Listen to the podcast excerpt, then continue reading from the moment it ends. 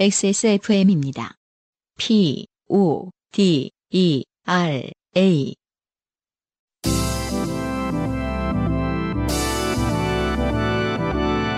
요즘은 팟캐스트 시대.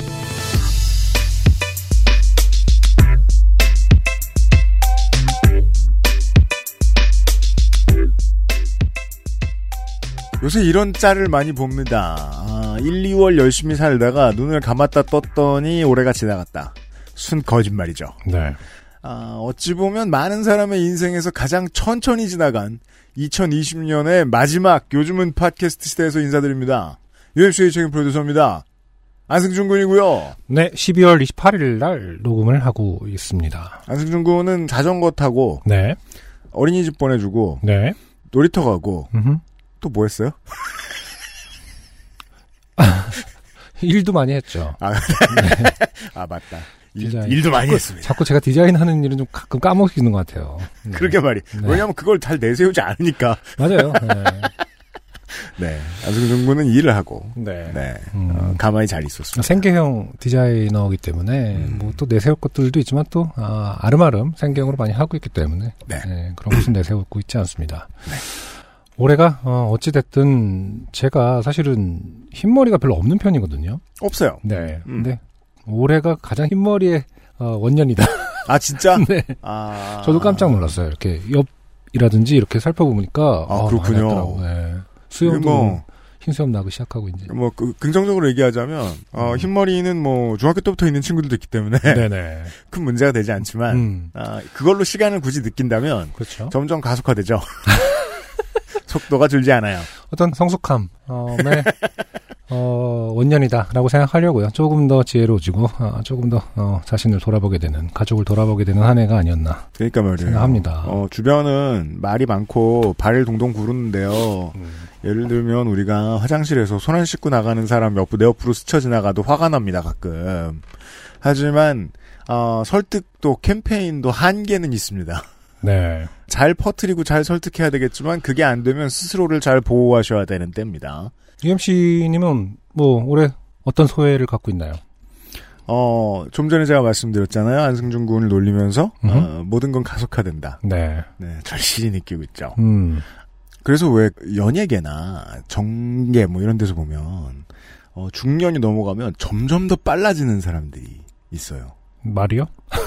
어, 그런 사람들도 있어요. 음, 근데 모든 행동이 음, 성과를 많이 내야 된다고 생각하면서 어, 아드레날린이 그 사람을 움직이는 거죠. 음, 근데 저는 그런 사람이 아닌 것 같다는 발견이 있었어요. 어쨌든, 예, 자기 자신을 하나 또 발견했군요. 좀 느릴 필요가 있겠다. 아, 한 10년 꽤 빨리 산 것 같거든요. 중요한 얘기네요. 네. 어쨌든 뭐 우리 예상할 수 있지만 어떤 공중파 입성과 어, 퇴장 그렇죠. 관련한 일일 가능성이 높다. 이거 안 되겠구나. 아, 영 별로네. 음, 네. 아니 다시 한번 말하지만 그쵸, 지켜보는 그 방송국 아주 좋았어요. 네. 너무 감사해요. 음. 안 맞았어요. 어쨌든 어떻게? 뭐 지켜보는 입장에서 네. 가장 큰 이벤트 어, 이슈긴 했어요, 그렇죠? UMC 음. 개인적인 큰 사건 중에 테스트 최근 몇 년간 중에 그런가요? 어, 어쨌든 다른 쪽 일을 해본 한 게 굉장히 오랜만이잖아요. 아 그렇군요. 남의 일을 한 거니까 어떻게 보면 네. 네. 그- 자영업자가 갑자기 아, 그게. 들어간 거니까. 그동안 한동안은 그냥 우리 사업체 일만 계속하고 있었다가 음. 아 그러네요. 본인이 그, 감독인데. 그 외에는 뭐 거의 아무한테도 얘기 안 해줬던 뭐 아는 후배 피처링 뭐 이런 거 음, 음. 둘이랑 가서 하고 오는 거 그런 거 빼고는 네. 유일한 거였네요 그게. 음, 아, 네. 최근에 피처링 한 적 있어요, 나 몰래? 아니 2014년 맨 마지막이 언제였지? 아무튼 그때도 몰래 지금까지 안 들켰어요. 사람들이 뭐 아, 그래요. 찾아도 안 나온다 이런 거. 아. 네. 그러게요. 사업을 하면 여러 가지 가능성들을 찾아보고 다니고 막 이런 게 의무니까 많은 걸 찾아보고 다녔는데 네. 어, 나에 대해서 갑자기 찾게 되네요. 그럼요. 하도 많은 걸 찾았더니 그럼요. 야 이거 나는 고만 찾아다녀야 되겠는데 음. 이런 생각 들면서 새로운 고민을 시작했습니다. 네. 네, 어 저는 전체적으로 저한테는 마음에 들었어요. 올해가 네. 아, 그런 말을 모든 사람들에게 할 수 없어서 문제지. 음. 어, 올해가 좋았다는 말을 할 수 없는 많은 분들의 사연이 오늘도 준비가 되어 있습니다. 잠시 후에 시작하죠. 네, 여러분은 지금 지구상에서 처음 생긴 그리고 가장 오래된 한국어 팟캐스트 전문 방송사 XSFM의 종합 음악 예능 프로그램 요즘은 팟캐스트 시대를 듣고 계십니다. 방송에 참여하고 싶은 지구상 모든 분들의 사연을 주제와 분량에 관계없이 모두 환영합니다. 당신 혹은 주변 사람들의 진한 인생 경험 이야기를 적어서 요즘은 팟캐스트 시대 이메일 xsfm25골뱅이 gmail.com 조땜이 묻어나는 편지 담당자 앞으로 보내주세요. 하지만 청취자분들 대부분 음. 어, 주변 사람들의 얘기를 어, 보내지는 잘 않는 것 같아요. 거의 그렇습니다. 네, 왜냐하면 이제- 주변 사람들의 얘기를 보냈다가 음. 어, 덤탱이 쓴 경우들을 한두 번 봤는데 음. 좋지 않은 것 같아요. 혹은 이제 자기 얘기를 하더라도 부끄러울 땐 주변 사람 이름을 파는 경우도 있는데 그렇죠. 어, 우리 청취자들은 대부분 이제 부끄러움을 모르기 때문에 그리고, 그리고 그런 분들이 먼저 뽑혀 올라옵니다. 아 그렇죠. 네. 그래서 주변 사람들의 얘기를 전하는 경우 좀 드문다. 그리고 주변 사람들의 얘기를 전하시려면 최소한 허락은 받아 그렇죠. 저희가 곤란합니다. 네. 자 사연이 소개되신 분들께는 매주 커피 비노에서 더치 커피를 라파스티체리아에서 판도르 파네토네 그리고 베네치아나를 주식회사 빅그린에서 빅그린 4종 세트 더필에서 토일리시 세트를 앤서 19에서 리얼톡스 앰플 세트를 TNS에서 요즘 치약을 정치발전소에서 마키아벨리의 편지 3개월권을 그리고 XSFM 관연호 티셔츠를 선물로 보내드리겠습니다. 요즘은 팟캐스트 시대는 커피보다 편안한 커피 비노 더치커피 피부의 해답을 찾다 더마 코스메틱 앤서 19 인생은 한방 원광 디지털대학교 한방건강학과 휴대용 변기 시트 클리너 토일리시에서 도와주고 있습니다. XSFM입니다. 휴지로 닦아보고 덮어봐도 가시지 않는 불안감. 원인 제거가 되지 않는 불편한 방법으로 오늘도 공용 화장실을 이용하세요? 토일리 씨가 안심을 드릴게요. 99.9% 안심제균 효과. 은은하고 향긋한 플로럴 향에 주머니에 쏙 들어가는 휴대성까지. 소소하지만 확실한 안심. 나만의 화장실 토일리 씨. 피부, 미백의 해답을 찾다. Always 19, Answer 19. 전국 롭스 매장과 액세스몰에서 만나보세요. 2020년의 마지막 후기들입니다. 네. 먼저 이태희 씨 네, 어, 프로포즈를 거하게 100만 원짜리 프로포즈를 했던 분이죠. 당시 시세로 보았을 때 지금 쓰면 한 200만 원쯤 되었어요. 아, 네. 맞아요. 저희 아내께서는 일단 두 분의 통찰력에 매우 놀라셨습니다. 제가 2010년대에 음, 아니구나 평생을 술값을 제일 많이 써본 게 음. 그 2016년에 요파시 그 알실 공개 방송이었어요. 2000 몇 년? 16년. 16년 그 알실 공개 방송. 네, 서울 송파에서 했었죠. 아, 아, 좀 어, 작은 어, 곳에서. 네네. 어, 거의 뭐 수익을 다 날릴 수준의 뒤풀이 아 우리 고기 먹었을 고깃값이 때. 나왔었죠. 맞아요, 맞아요. 소고기 먹었잖아요. 맞아요. 네. 어, 그리고 어, 우리 가 음, 더 시켜라는 말을 맞아요. 그, 이 이태희 씨 사연에 제 나오잖아요. 눈을 안 보고 어. 이태희 씨 사연에도 나오잖아요. 선배가 괜찮아 누가 쏠 거야 하는 순간 이제 다. 근데 참 UMC님 반성해야 돼요. 왜냐면은 저 그때 그 자리에 있었지만 네. 그렇게 당황하는 걸 몰랐어요. 괜찮은 줄 알았어요. 그때만 해도 우리가 회식을 뭐 자주 한 사이가 아니었으니까 그러니까 그쵸. 그 오피셜한 그 태도에 대해서 잘 모를 때였잖아요. 그래서 이제 어 얘는 원래 회식 이렇게 하나 보다 생각했는데 아직까지 그게 굉장히 쓰라리다면 당신은 좀 자- 당신의 감정을 드러낼 필요가 있다. 그 평생 moral combat 시간의 중요한 교훈이죠. 아 그렇죠. 평생 써본 술값 top 5는 다 우리 회사 회식인 음. 건 당연해요. 굉장히 의연해 보이길래 아 얘가 회사를 운영하다니 굉장히 통이 크구나. 아니, 굉장히 이게, 이게 top 5 안에 드는 micro가 있고, 충격. micro가 있고 macro가 있습니다. 당일 저녁엔 의연해요. 음. 법만큼 썼으면 괜찮다. 이렇게 생각해요. 아 그럴 수 있죠. 그리고 3년 뒤에 생각나요. 아씨, 그럴 일이었나. 그때 덜 썼으면 오늘 내가 저 신발을 샀지. 한 번씩. 근데 몇 년 동안은 또 생각 안 해요, 또. 네, 평상시에 늘 대봉할 수는 없습니다. 아, 그 신발보다 어, 즐거 남에게 즐거움을 줬다. 제가 굉장히 즐거웠습니다 그날. 아, 저, 저도 즐거웠어요. 네. 저도 즐거웠어요. 그렇게 위안을 하시길. 네. 네. 우리는 또 회식을 잘 안 해서. 네. 여튼, 제 핑계를 많이 댔고요. 이태희 씨의 후기예요 네, 어, 특히 흥할지는 모르겠으나 적어도 망하진 않을 사람이라는 평가에 크게 웃으시더군요. 아, 아내분께서. 네, 제가 바로 전형적인 리스크 회피형 인간입니다. 좋네요. 유형 말대로 낯선 길을 발견하면 저길 가면 큰일이겠군 하는 사람이 바로 접니다. 어, 신랑감이라고 하죠. 우리는 보통. 네. 반면 저희 아내께서는 아내님께서는 낯선 것을 보면 어 저길 가면 재밌겠군 하는 사람이죠. 이런 사람은 신부감이라 부르기는 어렵습니다. 뭐, 모험가다. 음. 네. 여행을 다니면 저는 계획된 플랜을 좋아하는 반면 아내님께서는 돌발적이고 즉흥적인 이벤트를 좋아합니다. 어허, 막 옥수수 밭으로 들어가고 막. 음. 안 됩니다. 여기 시체가 있어? 막 그것이 되고. 잠시 후에. 미안해. 여담이지만 아내님이 저런 면에 반했었지요. 아, 뭐 그렇습니다. 그건 자연스럽습니다. 제가 보지 못하는 것들을 보게 해준달까요? 음. 그렇죠. 이런 것들이 이제 어떻게 보면 최고의 파트너를 이루는 어, 요소죠. 네, 음, 그렇습니다. 서로가 서로가 못 보던 것을 보게 해줄 때 느끼는. 어떤 어, 기쁨. 네. 최고의 여행 메이트죠. 물론 아내님께서 점지하신 길로 잘못 들어섰을 경우 돌아가는 길을 찾거나 어긋난 교통편의 시간을 검토하거나 예약을 변경하는 사소한 고민은 저의 몫이지요. 네. 어, 끝까지 어떤 생색을 놓치지는 않는다. 그렇습니다. 네. 하지만 뭐 대충 다 이해가 되는 얘기들입니다. 그럼요. 아, 왜냐하면 그왜 저지르는 사람은 정리를 잘하지 않기 때문입니다. 그럼요. 네. 음, 그리고 또 이렇게 생색내면 또 싫어합니다. 저지른 사람. 난 저지르기만 하고 다닌다고 이러면서 대묻고. 그렇게 되물으면 또 대답 못 하거든요. 그러니까 말이야 짜증나게 다, 답이 뻔한 거 물으면 다 어. 못합니다. 네. 황기욱 씨의 후기는요. 허경영 장르의 개척자 황기욱입니다. 그렇죠. 네. 워낙 마이너하고 아스트랄한 장르라 방송이 될까 싶었는데 UMC님께서도 한번 해보고 싶어 하셨을 줄은 몰랐네요. 기다림에 부응한 것 같아 기쁩니다. 아 아니, 근데- 고마워요. 사연 나간 게 지난주 화요일인데 화요일인가 수요일 날 허경영 씨가 서울시장 그 출마 발표하셨다면서요. 아 진짜요? 네. 그분 제가 그래서 황기욱 씨를 좀 의심했어요. 이게 이제 어, 분위기를 깔고 있는 거 아닌가? 황기욱 씨도 당원 아닌가? 아 이게 여기저기서 들리는 게 굉장히 중요하거든요. 무시하는 척하지만 노출이 중요하지 이걸 꼭 지지자일 필요는 없는 거거든요. 여기 아. 그러게 요즘 여기저기서 허경영 얘기가 많이 들려. 이런 게 중요한 거기 때문에 선대 본부장이다. SNS 담당이다. 좀 의심해 봐야 된다. 음. 사연 후기 짧게 보내드립니다. 택시 기사들이 말을 걸어올 때 내키지는 않지만 보통은 받아줍니다. 택시 기사님들 이 사연 속의 택시 기사분은 확실히 어, 어떤 그분은 확실한 어, 확실히 이제 그걸 알고 계셨던 통신원이시고. 것 같아요. 네. 출마 서울시장 출마를 알고 계셨을 수 있다. 근데 네. 이게 최근 일이었나? 최근이죠. 네네. 아, 그렇죠. 이게 사실 웃으면서 지나갈 수는 없는 얘기입니다. 다시 한번 강조드립니다만 이 사람은 범죄를 저질렀던 본인이 범죄를 저질러서 그게 법원에서 인정되어서 아, 형을 살았던 내용과 거의 비슷한 형태의 일을 지금도 하고 있는 사람이고 극도로 위험합니다. 강조하고요. 네.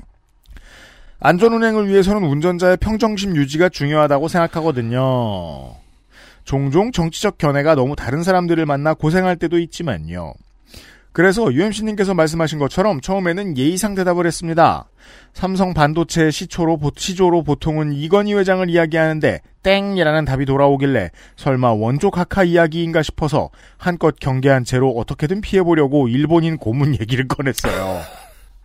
그렇군요. 생각 되게 많이 한 답변이 음. 맞았네요. 안승준 군 예측대로. 아 근데 조금 다르죠. 그러니까 저는 생각을 되게 많이 했다기보단 어 이제 굉장히 재미 여- 이때부터 굉장히 재미를 느꼈다. 근데 사실 이제 황교욱 씨 표현에 따르면은 음. 어 뭐랄까 원조 각하 얘기는 피해가고 싶은 어떤 차선책이었다 네. 이런 거기 때문에 완전히 젖어들고 있지는 않았다. 뭐 이런 뜻인 것 같네요. 뭐 여러모로 극한의 예의 있는 아저씨입니다. 네. 황기욱 씨. 음, 그런데 허경영이라니 상상조차 못했던 얼굴에 대략 정신이 멍해졌다가 긴장이 쭉 풀어졌습니다. 이런 귀인을 만나게 될 줄이야.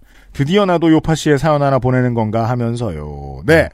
네. 황기욱 씨가 허경영 측 첩자가 아니라면 음, 황기욱 씨는 상상도 못할 음. 어, 지난 총선에 그런 성과를 냈단 말이에요. 허경영 씨는 지난 총선에서 거의 전국 전 지역구에 후보를 냈죠. 아 그런가? 예. 네. 일부 원내 정당도 하지 못한 일을 했어요. 음, 예.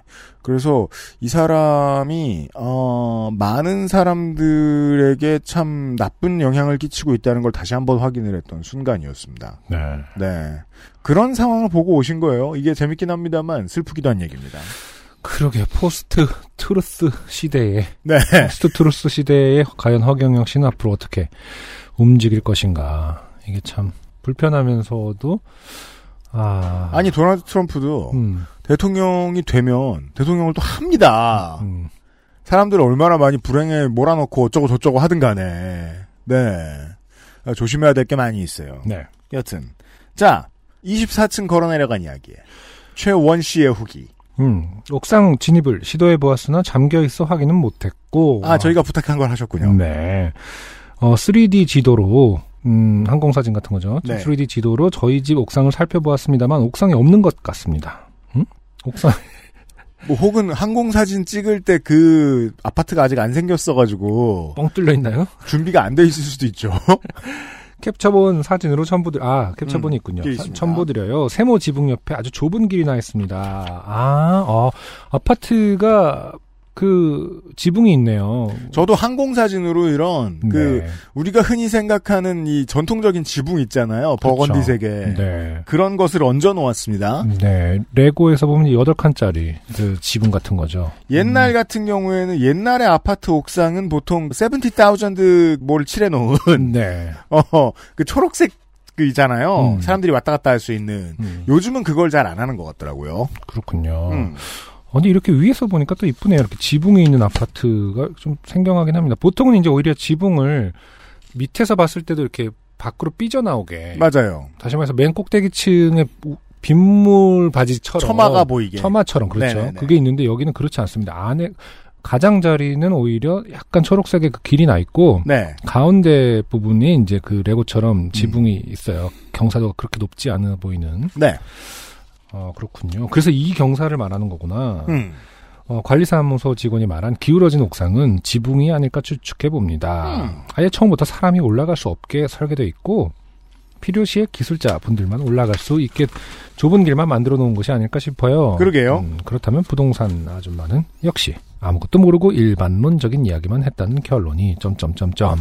사람은 오라를 느낄 수가 있습니다, 우리가. 네. 부동산에서 이야기할 때 부동산의 그 공인중개사는 우리만큼 그 집에 관심이 없단 말이에요. 음, 네. 어떤 질문을 했을 때 잠깐 멈추는 그 순간 눈치를 봐야죠. 음. 뭐 무슨 모르는 걸 다- 답하려고 애를 쓰고 있나.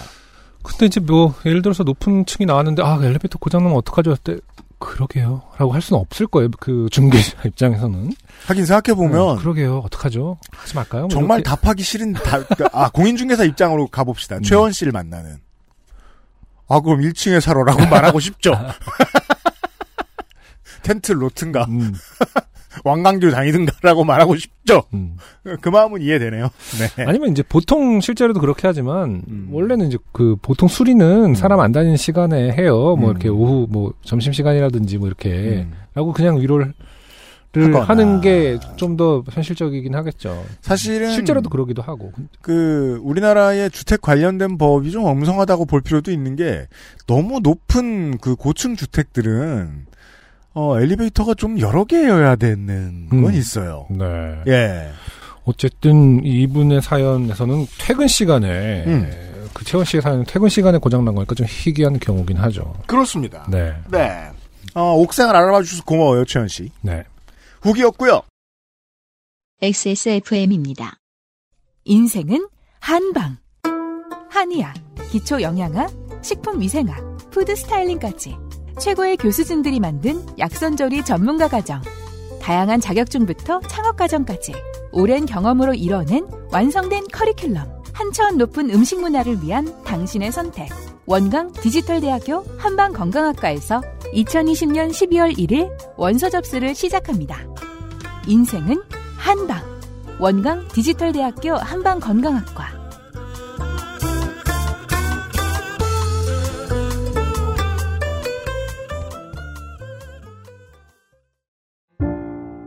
오늘은 인도네시아 만델링 어떠세요? 독특한 향, 쌉쌀한 맛, 입안 가득 차오르는 강렬한 바디감. 특별한 커피가 필요할 때 가장 먼저 손이 갈 커피. 가장 빠른, 가장 깊은 커피비노 인도네시아 만델링. 2020년의 마지막 사연들을 보시죠. 우선은 김기윤 씨의 사연입니다. 네. 네. 10월에 보낸 사연이라고 써 있네요. 아, 네. 가을에 온 사연인데, 음. 어, 윤세민 에디터가 발굴해줬어요. 아, 그렇군요. 안녕하세요. 축구하다가 다른 부서 직원 병원에 실려 보내고 치킨 먹은 개발자 김기윤입니다. 아, 무례하다고 맞아요. 욕을 저희가 했던가? 네. 네. 뭔가 어렴풋이 욕을 했던 기억은 나는데. 음. 어, 네. 게- 계속 좋아해도 되는 건가요? 김기윤 씨. 이 인간이라는 게 그렇죠. 네. 그 미디어 장사라는 게 그렇죠. 분명히 예전엔 진상이었던 것 같은데 다시 만남 반갑고. 반가워. 김기현 씨 오랜만이에요. 다음 달까지 마무리해야 될 업무에 눈꽃 틀새 없이 바빠야 하지만 일이 영 손에 잡히지 않아 퇴근 시간에 딱 맞춰 그 알씨를 틀어놓고 요파시 사연을 쓰고 있습니다. 그 알씨를 안 들으시는군요. 지난달 셋째 아이 돌을 기념해 제주도에 계신 처가 친척들 인사도 드릴 겸 여행을 다녀왔습니다. 네.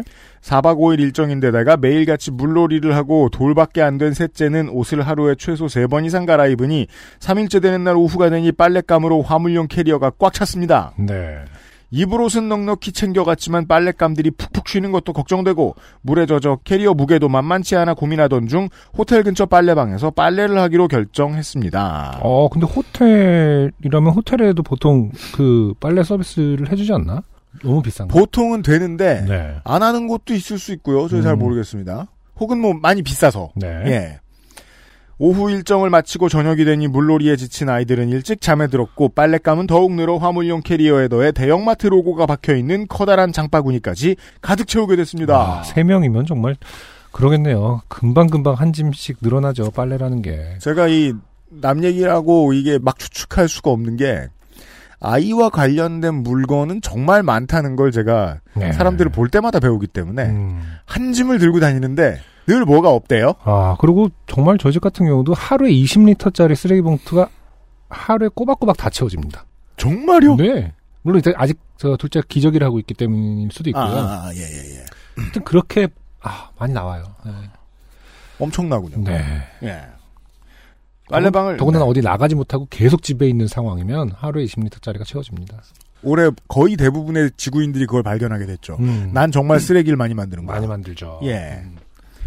빨래방을 이용해 본 적은 처음이지만 유명 프랜차이즈라 인터넷에 이용 후기를 찾아보면 특별히 어려울 건 없을 거라 생각했습니다.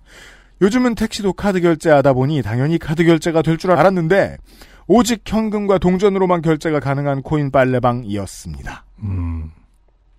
보통은 카드가 되죠. 요즘은 RFID도 되고. 네. 네. 다행히 지갑에는 만 원짜리 지폐 한 장이 있었고 만원 안쪽으로 빨래를 마무리하면 되겠다고 생각하고 500원짜리 동전으로 모두 교환했습니다. 자, 우리가 안승준 군하고 저하고 간 적이 있었잖아요. 빨래방에. 그럼요. 저는 빨래방에서 빨래 해 본 적이 없습니다. 음. 만 원이나 들어요? 어. 이나라는 말은 말이 안 되나? 응? 이나라는 말은 말이 안 되나? 적정 물가를 제가 모르니까. 글쎄요. 저도 지금 잘 모르겠습니다. 막 어쨌든 약간 그런 걸 것 같은데 제가 세차할 때 갑자기 16,000원 쓰는 그런 느낌처럼 아. 처음 가면은 그렇죠. 뭐, 뭐, 아, 이게 아니구나 하면서 다시 하게 되고 이런 건가요, 지금? 동네 바보죠. 어쨌든, 예, 500. 그 손으로 손세차 받으면 될 걸. 그렇진 않더라고, 또. 손세차는 막 3만 원 이 정도 하던데요? 아니, 그래도 네. 왜 급유하면 네네. 손세차를 그쵸? 좀 네, 해주는 네. 그런 아, 뭐 데들은 2,000원 15,000원, 해주고, 네. 2만 원에서 할 수 있는데, 여튼. 네. 아무튼 자. 500원짜리 20개를 지금 바꿨습니다. 네. 세탁기에 빨랫감들을 모두 털어놓고 문을 닫은 순간 세제를 깜빡하고 넣지 않은 것을 알게 되었습니다. 네. 그쵸. 동전 어쩌고는 초보가 가면 동전을 많이 쓰는 건 당연한 거 봅니다. 네. 뭐 오락실이나 똑같은 거 봅니다. 문을 열어보려고 해도 안 되고 그제서야 일회용 세제를 구매하는 자판기가 옆에 있었음이 보였습니다. 음. 당황하지 않고 저는 침착하게 빨래방 관리자 전화번호를 찾아 연락을 했고 다행히도 세탁기 위쪽에 세제를 넣는 투입구가 있는 것을 알게 됐습니다. 아, 그 다행이네요. 빨래방에는 저 말고 한 분이 더 계셨는데 제가 통화하는 내용을 들으셨는지 세제를 넣는 투입구가 꽤나 높아 비치되어 있는 발판을 이용해야 할 것. 음. 세- 일회용 세제는 비치되어 있는 가위를 이용하면 편하다는 것 음. 등을 시크하게 알려주는 참으로 고마운 분이었습니다. 네. 세제 투입구는 총 4군데였고 가장 오른쪽은 섬유유연제를 넣는 투입구였습니다. 저는 당연히 투입구별로 1, 2, 3차 세탁용 세제 투입구였던 것으로 판단하여 첫 번째 투입구에 세제를 넣는 순간 첫 번째와 세 번째 투입구는 사용되지 않는 곳이고 두 번째 투입구에 세제를 넣어야 한다는 안내문이 보였습니다. 어, 일회용 세제는 500원이었는데 처음 예상과 달리 만 원이면 여유로울 것 같았던 빨래방 요금이 아슬아슬하게 딱 만 원쯤 나오겠다는 계산이 들기 시작했습니다. 네. 일회용 세제를 다시 구매해 두 번째 투입구에 넣고 이제 드디어 세탁을 시작할 준비가 끝났습니다. 세탁은 기본 요금에 더해 현금 횟수에 따라 가격이 500원씩 추가되는 방식이었고 그렇군요. 네. 아이들 옷도 있으니 현금 횟수를 최대로 하기로 했습니다. 동전을 하나 둘 넣다가 정해진 금액을 넘겨버린 걸 깨달았을 때는 이미 건조기를 사용하기에는 500원이 모자란 금액밖에 안 남았을 때였습니다. 네. 예정된 금액보다 초과해서 들어간 동전은 다시 나오는 반환구는 없었고 아마도 다음번 세탁에 사용되는 걸로 보였습니다. 음. 뭐 기계 입장에서 봤을 땐 그렇겠죠. 네. 아니지. 기계를 운용하는 회사 입장에서 봤을 땐 그렇겠죠. 음. 돈을 넣었을 땐 돈을 쓸 의지가 있어서 그런 거겠지라고 해석을 하는 것이 타당하기 때문에. 네. 예. 일단 세탁이 시작됐고 건조에 필요한 500원을 어떻게 할지 생각했습니다. 현금 인출기를 찾아 현금을 뽑아올 것인지 옆에 있던 남자분에게 사정을 이야기하고 돈을 꿀 것인지 음. 담당자와 통화해 다시 돌려받을 것인지. 사실 조금씩 지쳐가고 있던 터라 귀찮고 짜증나기만 했습니다. 뭔가 육아 일반의 태도네요. 음. 앉아서 세탁기가 돌아가는 모습을 보며 멍 때리고 있을 때 동전 반환기 속에 반짝거리는 500원짜리 동전 하나가 보였습니다. 아마도 옆에 있던 남자분이 꺼낼 때 하나 빠뜨린 걸로 보였습니다. 지금 생각해보면 왜 그렇게 부끄러운 행동을 했는지 후회되지만 당시에 저는 그 동전을 건조에 사용하기로 마음먹었습니다. 아니 이상하네요. 본인 과실로 잃어버린 500원을 찾으려고 회사에 전화까지 할 생각을 하셨던 분이 음. 이걸 부끄러워하다니. 이 사람마다 도덕 기준이 다릅니다. 아, 이분 저기 다른 부서 직원 병원에 실려보내고 치킨 먹은 분이기 때문에 일관성이 있어요. 우리가 쉽게 따르려 들 순 없다. 아까부터 뭔가 약간 기분이 빨래와 건조는 1시간 반쯤 걸렸습니다. 옆에 남자분의 동전을 쓰기로 한 벌을 받는 것인지 빨래는 살짝 덜 마른 상태로 건조가 끝났고 음, 아마 권장 적재 용량을 넘겼거나 어, 펴서 넣지 않았거나 기계에 따라 뭐 그런 원인이겠죠. 음. 네. 아내는 늦었으니 그냥 오라고 했습니다. 네. 저는 호텔에 와서 방 여기저기 덜 마른 빨래들을 널어 빨래를 말렸습니다. 다행히도 잘 말랐고 덕분에 남은 일정을 쾌적하게 보낼 수 있었습니다. 혹시라도 옆에 계셨던 분이 이 사연을 듣게 되시면 요파 씨를 빌어 미안한 마음을 전하고 싶습니다. 입을 씻기로 음. 요파 씨를 빌어 나중에 만나면 제가 그래서 유파 씨가 사연 보냈지 않습니까? 요파 씨를 빌어 미안한 마음을 전했어요 안 했어요? 저야 뭐 아케이드밖에 더 가봅니까? 음. 아케이드에서 그렇고 그렇고 아 제가 동전 건조기와 동전 세탁기를 많이 썼던 곳은 군이었네요. 군에서 동전을 사용해요? 그런 건조기? 게 있었어요. 아. 예, 우리 저 중대원들은 그 그걸 이제 저 월급 회수기라고 불렀죠. 음, 쾌적하다고 자주 쓰다 보면 그럴 수 있겠구나. 월급이 줄어든다며. 네. 근데 거기서도 500원 주워본 적 있어요. 네. 그거 어떻게 임잘 찾습니까? 그렇죠, 사실은. 네. 음. 아, 다행이에요. 이 500원만 남아져, 남겨져 있어서. 예, 김기훈 씨가 착한 거예요, 이거. 네. 네. 만약에 좀 더 있었다면은 제가 생각할 때 이거 아이옷을 건조를 잘못하면은 갑자기 줄 엄청 줄어들 수 있어요. 아, 네, 그렇죠. 음, 그러니까 500원 정도, 그러니까 조금 덜 마른 정도로 했어야 했을 수도 있다. 아, 네. 집에 가서 만약에 그걸 진짜 갑자기 바짝 말렸다면 그 팍팍 구워버리는 가스 건조기 이런 것들 음. 쓰셨다면 만약에 그렇다면 어, 첫째, 둘째 아이 옷이 다 셋째 옷으로. 어, 아빠, 내 옷은 다 막내 옷만 있는데 뭐 이렇게 됐을 수도 있다. 그래서 이제 막내는 어 20살 30살 될 때까지 계속 추석마다 설날마다 그런 소리를 합니다. 난 다 물려 입었다고. 평생을. 어, 여행 내내 첫째, 둘째는 어, 수영복만 수영복만 입고 다녔을 수도 있다. 아침 저녁으로 쌀쌀한 날씨 건강 조심하시고 항상 좋은 방송 만들어 주셔서 감사합니다. 네. 김기은 씨 고맙습니다. 그 갑자기 주제가 돌았어요. 가스 건조기에 건조시키면 네. 기분이 엄청 좋습니다. 그렇죠. 음, 들어가고 싶죠 가끔. 내가 들어가고 싶을 정도죠. 그리고 약간 그 라면 국물 묻어서 꾸불꾸불해진 책을 넣고 싶어요. 쫙 펴줄 것 같고 양말처럼. 음, 네. 심지어는 셔츠도 깃대로 나올 때가 있는데 링클프리를 넣으면 음, 그러니까요. 네.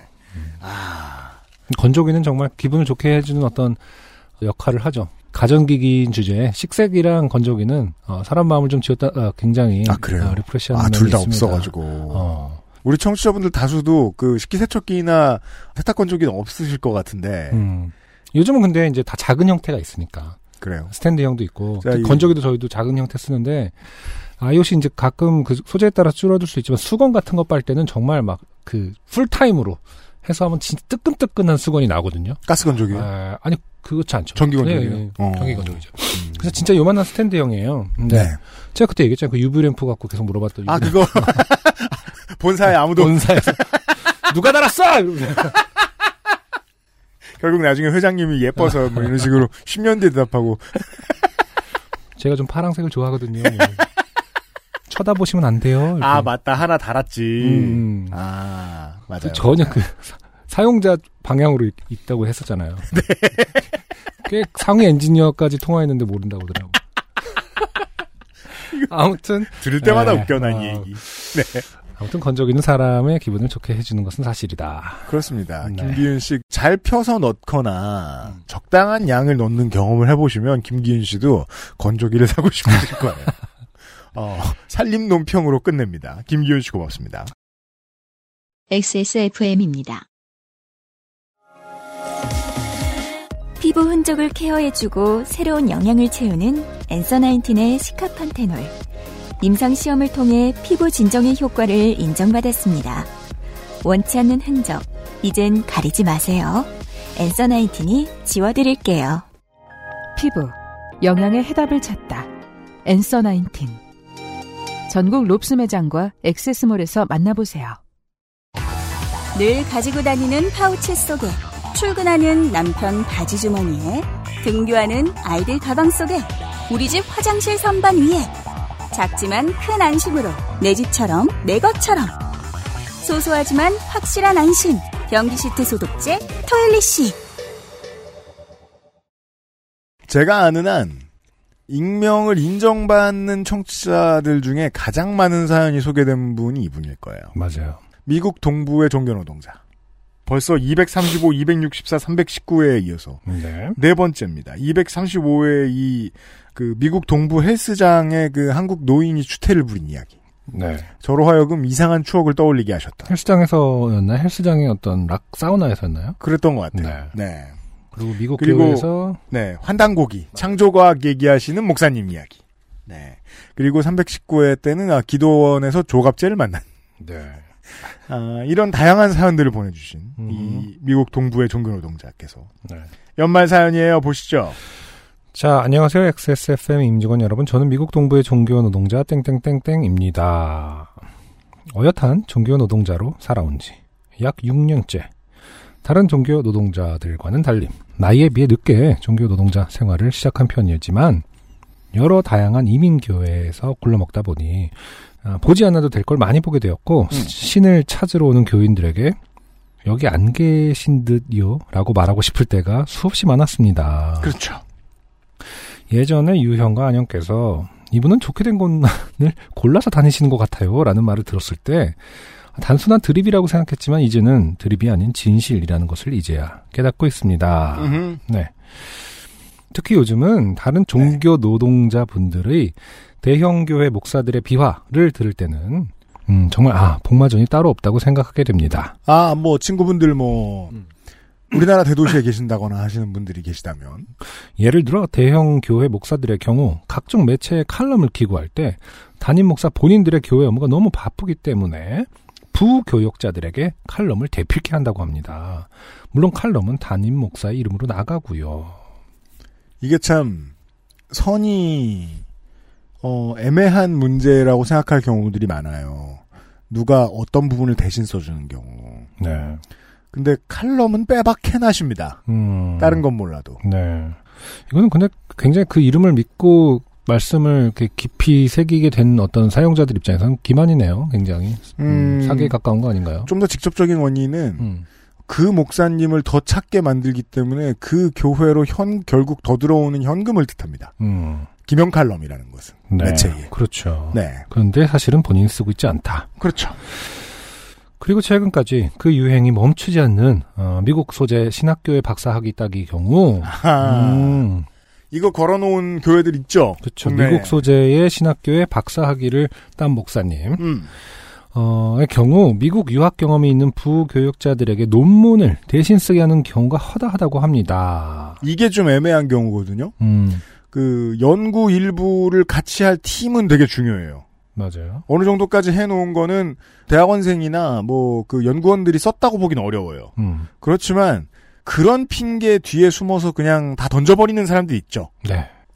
가로 열고 이런 박사 학위 과정은 보통 학기 중에는 온라인으로 수업을 듣고 여름에 잠깐 미쿡에 관광 겸 들러서 어, 미쿡 이거 미쿡이라고 쓰는 건가요? 아니면 지금- 맞아요. 노즐 아니에요. 어, 노즐 아니죠? 그러네요. 칠순 산지 아니에요. 음, 너무 자연스러워서. 근데 왜냐면 미쿡에 쾅쾅경 이렇게 돼 있거든요, 지금. 그래서 아, 찍자. 네, 네. 미국에 쾅쾅쾅 들, 틀러서 실제 학교에서 알아듣도 못하는 수업을 굳이 들으며 취득하게 되는 비싼 운전면허 같은 겁니다. 그렇군요. 야. 그러게요. 이 박사학위라는 것이 참, 음, 정말 어- 힘든 건데, 사실은. 맞아요. 어마어마한 건데, 이렇게 음. 또 쉽게 쉽게 하는 걸 보면은 또 화가 나죠. 음. 교회 내 담임 목사가 연루된 성추행 및 성폭행 사건이 일어날 경우 보통 피해자인 여자에게 책임을 전가합니다. 지금 이게 갑자기 확확 주제가 어 점프 점프 하는데 이게 지금 이제 대형 근데 교회 이제 이분의 입장에서는 음, 음. 많이 듣는 이야기 순서대로 그렇죠. 그냥 그렇죠. 적으신 걸 거예요. 네, 다른 종교 노동자분들의 얘기를 지금 전하고 있는 거죠. 네. 어, 피해자인 여자에게 책임을 전가합니다. 아니면 확인되지 않은 음모론으로 피해자를 교회 파괴를 위해 목사를 파멸시키는 어, 땡땡으로 둔갑시킵니다. 이게 그 그러게요. 참 지난주에도 뭐 뉴스 채널의 탐사 보도 프로그램에서 봤었는데 음, 이런 내용의 범죄 이야기들은 내용이 바뀌지도 않아요. 그러니까요. 보면. 네. 네. 특히 요즘 느끼는 것은 교회와 MMORPG와는 큰 공통점이 있다는 것입니다. 집행검을 뽑나요? 음, 네. 우리 농사와 도박의 그 어, 공통점을 집어주신 분도 계시고 교회와 어, MMORPG. MMORPG의 공통점은 일단 둘 다 현질엔 장사가 없습니다. 그럼요. 아무리 경험치가 쌓여도 캐시템 한 방이면 어, max 렙업. 네. 음, 예를 들어 교회 내에 건물을 하나 지어준다던가 아니, 아니면 교회 내 방송 시설 및 오디오 시스템을 한 방에 바꿔주면 명성이 낮았던 계정도 금세 길드 군주가 되어 버립니다. 그렇죠. 그렇군요. 네. 그리고 길드가 겁나 중요합니다. 물론 돈 없으면 길드도 못 돌리고요. 음. 충분한 재정 능력에 길드를 돌리면 중대형 교회 담임 목회자 바꾸는 건 일도 아닙니다. 그렇죠. 현질한 아이템빨로 길드를 세우면 킹왕짱. 음흠. 아무튼 교회나 MMORPG나 현질은 장사 없더군요. 그 중요한 원칙 하나를 얘기하시는 거 아니에요? 네. 예. 현질템이 제일 세다. 음흠. 음.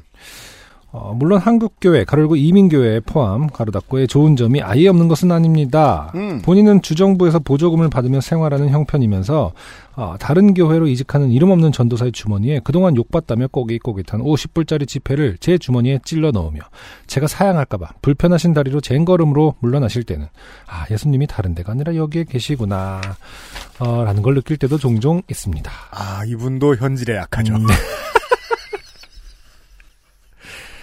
아, 누가 누구를 탓하는 것인가. 사실 그런 분들 때문에. 왜냐면 나한테 돈 주는 사람은 되게 어, 불쌍하고 힘들어 그렇죠. 보이고 의로워 보여요. 사실 그런 분들 때문에 아직도 이 사양 산업에서 발을 쉽게 빼지 못하는 거기도 하고요. 네. 그렇죠. 아, 이분은 사실상 이 오늘의 이 좋게 된 사연은 음. 사연이 아니에요. 네. 신세 한탄이에요. 음, 그러네요. 음. 교회에는 아직 희망이 있다는 이라고 말하고 싶어 글을 쓴 것은 아닙니다. 어찌 보면 이, 우리는 뭐 이틀 지난 시점입니다만 크리스마스 시즌용 사연이군요. 음흠. 네. 사실 교회는 진작에 끝났습니다. 아, 갤러거 형님의 말씀을 패러디하자면 교회는 진작에 끝났어. 돈 때문에 하는 거야. 아, 그러니까 헌금을 해 땡땡땡. 이건 무슨 날 웽커? 영국 못된 말 뭐 있죠? 아, 네. 그러니까 헌금을 해 땡땡땡들아. 네. 와 크게 다르지 않습니다. 음. 이 사양 산업에 발을 너무 깊게 담근 사람들이 전 세계적으로 너무 많은 게 문제죠. 어, 그죠? 본인 본인도 포함해야죠. 아 그리고 여기 써놨네. 저를 포함해서라고 써 있습니다. 네. 사회적인 합의가 끝난 것 같아도 어떤 문제들을 정리할 수 없는 이유는 어, 사회적 합의와 무관하게 거기 걸려 있는 목이 너무 많기 때문인 음. 경우들입니다. 대부분이. 사실 이쪽 업계에서는 이제 몇몇 대기업들을 제외하고는 미래는 불확실합니다. 아, 그렇군요. 대기업들. 그죠? 대기, 어, 여기서는 대기업은 이제 대형 교회를 말하는 거겠죠. 그죠? 이 음. 대기업들은 이제 어찌 보면 앞으로의 수익률은 신도들을 통해서가 아니라 그동안 사 쟁여놓은 부동산들을 통해 낼 가능성들이 높기 때문에 네. 죽지 않겠죠.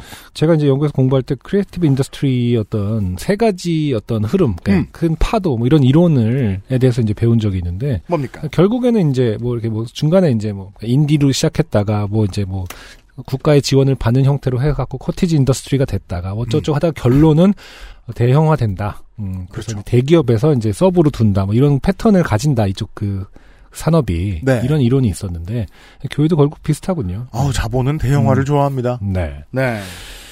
그럼에도 불구하고 어, 대장간에서 묵묵히 새를 벼리는 대장장이처럼 버티는 이유는 그래도 아직은 교회가 누군가들에게는 피난처가 되기 때문입니다. 어 그럼요.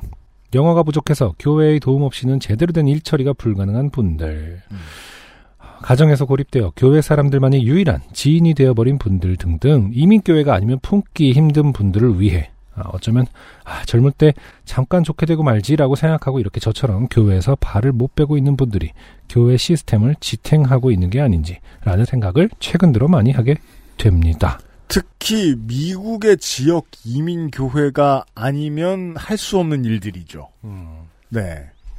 관청은 할 수 없는 이 감성 있긴 서비스들이 있죠. 근데 그건 미국뿐만 아니라 이제 뭐 모든 나라에 다 교회가 그런 한인 사- 커뮤니티에서 큰 역할을 하죠. 음. 그 호불호가 나뉘겠습니다만은. 예를 들어 이 한국의 이민자 사회가 좀 더 건강한 지점 중에 하나가 어, 교회를 위주로 발전하지 않고 있다는 것이 제 견해이긴 하거든요. 음흠. 노동조합이나 관련 커뮤니티들이 따로 있어요. 그 민족의 종교시설이 생겨나기 이전에. 음. 먼저 시민단체부터 생겨나서 활발하게 활동을 하고 있기 때문에 좀 좋은 점인데, 미국이 갑자기 지금부터 그럴 순 없잖아요. 네. 아, 미국은 참 교회가 필수인 사회라는 생각이 듭니다. 얘기를 들을 때마다. 어쨌든 어, 사연이 이렇게 끝났습니다. 연말 메시지였어요. 네. 네. 물론 뭐 저희야 뭐 저희 그 이윤에 따라서 이럴 거면 사연을 뭐하러 보느냐 이렇게 신소리도 해야 하지만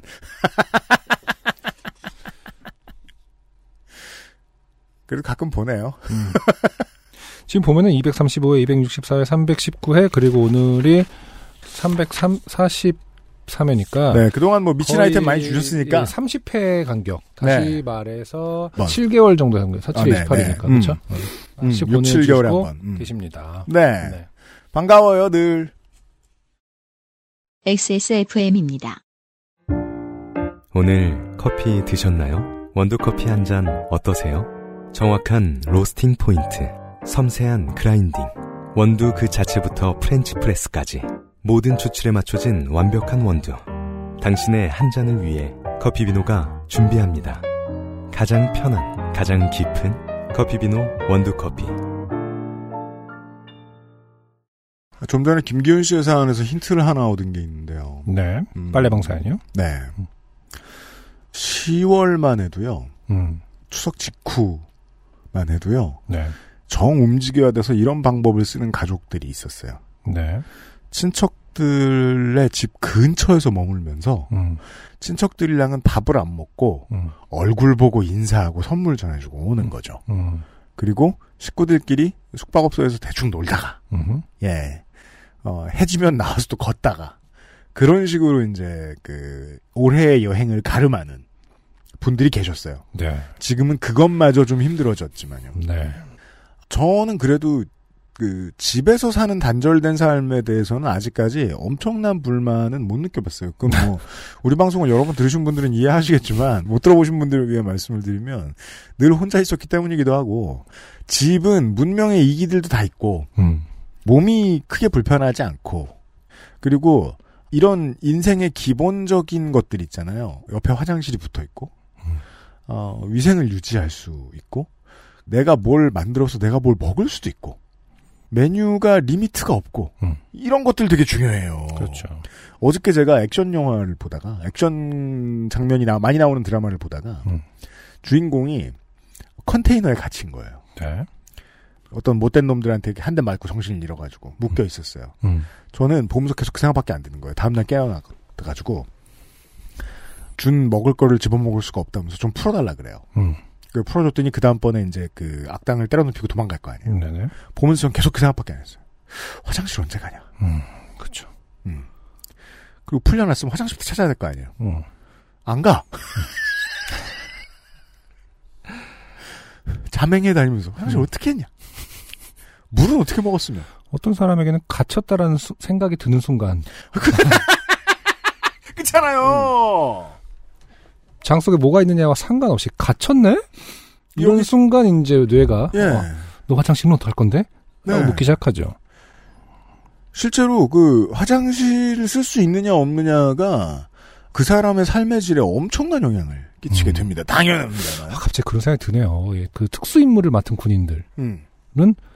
그런 테스트도 분명히 그런 것도 어, 기준에 있, 있겠네요. 화장실을 잘 참는 능력. 아, 그거는 볼일을 보고 잘 덮고 없애는 방법을 배웁니다. 그게 아니라 냄새를 없애고. 정, 아, 정말 급할 때는 네. 화장실까지 아. 제어할 수 있는 능력. 아니면 아, 넌 못 간다. 어, 이런 얘기 굉장히. 많은 특수부대원들이 다 싸, 그냥 지금은 그냥 바지 싸!